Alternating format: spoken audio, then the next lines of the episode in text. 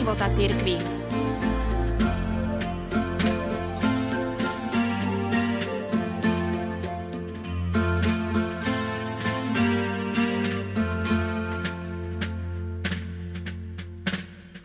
Dňa 15. mája si katolícka cirkev pripomína svätého Andreja Bobolu. O ňom by sme bez akéhokoľvek zveličovania mohli povedať, že patrí medzi verných svetkov Kristovho evanielia a zároveň rozdeleného kresťanstva. Narodil sa v Sandomieži v juhovýchodnom Polsku v roku 1591. Študoval na jezuitských školách doma a vo Vilne, kde aj vstúpil do rehole vo veku 20 rokov. Po 11 rokoch reholnej výchovy a štúdií bol v roku 1622 vysvetený za kňaza. Najprv pôsobil v litovskom meste Vilnius ako kazateľ a ako duchovný marianskej kongregácie. Mariánska kongregácia, rozšírená minulom storočí aj u nás na Slovensku, bola náboženským spolkom, v ktorom sa veriaci združovali podľa stavov študenti, učitelia, robotníci, muži, ženy. Hnutie mariánskych kongregácií vzniklo na podnet jezuitov v Ríme. Časom sa rozšírilo a malo veľký význam pri obnove a prehlbovaní náboženského života. Po niekoľkoročnom pôsobení vo Vilne Andrej Bobola bol vymenovaný za predstaveného jezuitského kláštora v bieloruskom meste Pobrujsk. Venoval sa duchovnej službe veriacich, ale pomáhal aj telesne. Pri epidémii moru, ktorá vtedy postihla východnú Litvu a Bielorusko, bez ohľadu na nebezpečenstvo nákazy pomáhal chorým a zomierajúcim. V roku 1636 sa stal ľudovým misionárom. Pôsobil na území terajšieho Bieloruska. Tamojší kresťania mali veľmi slabé náboženské vedomosti a aj mravne boli na nízkej úrovni. Iba časť z nich bola spojená s Rímom po Brest-Litovskej únii, ktorá sa uskutočnila v roku 1596. Ostatní boli pravoslávni a často veľmi nepriateľský voči Rímu. Medzi týmito účinkoval Páter Bobola 20 rokov. Katolíkov privázal k hĺbšiemu náboženskému životu a pravoslávnych získaval pre zjednotenie s Rímom. Podarilo sa mu získať celé pravoslávne dediny, čo veľmi pobúrilo tvrdých zástancov pravoslávia. Úspešného misionára nazývali uchvatiteľ duší a usilovali sa ho znemožniť. Keď nemohli proti nemu otvorene vystúpiť sami, najímali si skupiny chlapcov, aby ho prepadali a hanobili. Veľká príležitosť sa naskytla jeho nepriateľom vo vojne kozákov proti Polsku v rokoch 1649 až 1657.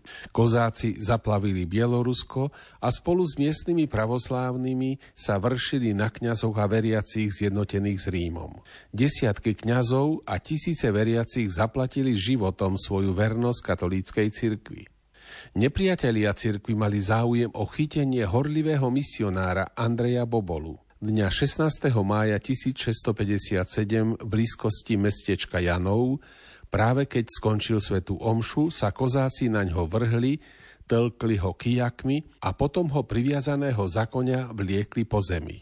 Za vernosť katolíckej cirkvi sa mu pomstili mimoriadne krutým spôsobom. Šľahali ho bičmi, sekali kosákmi, z chrbta mu stiahli kožu a po celom tele ho pálili fakľami. Keď poslednými silami vyznával svoju vieru, odrezali mu pery, vytrhli jazyk a vylúpili oko. Napokon ho zabili mečom. Veriaci pochovali jeho zmasakrované telo najprv v Janove a neskôr ho odovzdali jezuitom v meste Pínsku. Tam ho našli neporušené pri premiesňovaní cintorína v roku 1808. Vtedy ho preniesli do Polocka, kde v tom čase sídlil hlavný predstavený jezuitov, ktorí sa po prechodnom zrušení rehole zachovali v Bielorusku. Mučeníkovo telo uložili do sklenej rakvy.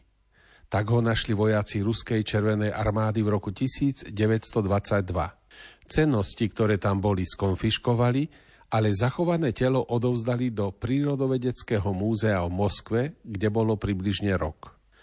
V roku 1923 dvaja severoamerickí jezuiti, ktorí boli členmi pápežskej komisie na pomoc hľadujúcim sovietskom Rusku, v mene pápeža Pia XI.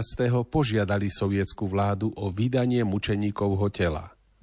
Sovietská vláda im vyhovela a tak sa V roku 1924 dostalo telo Andreja Bobolu z Moskvy cez Odesu do Ríma.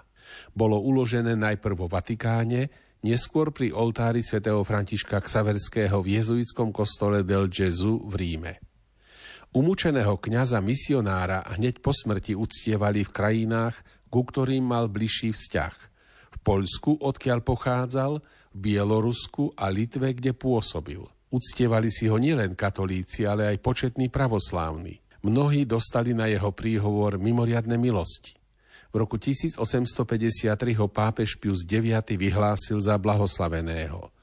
Pius XI ho vyhlásil za svetého v apríli 1938. Po svetorečení slávnostne previezli telo svätého Andreja Bobolu do Poľska. Svetý Andrej Bobola sa stal vzorom hrdinskej vernosti cirkvi a úsilia po zjednotení pravoslávnej cirkvi s Rímom.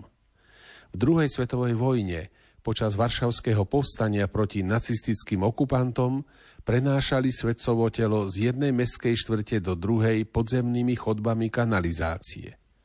Blízkosť tejto vzácnej relikvie bola pre nich prameňom síly v ťažkej situácii a prameňom nádeje do budúcnosti.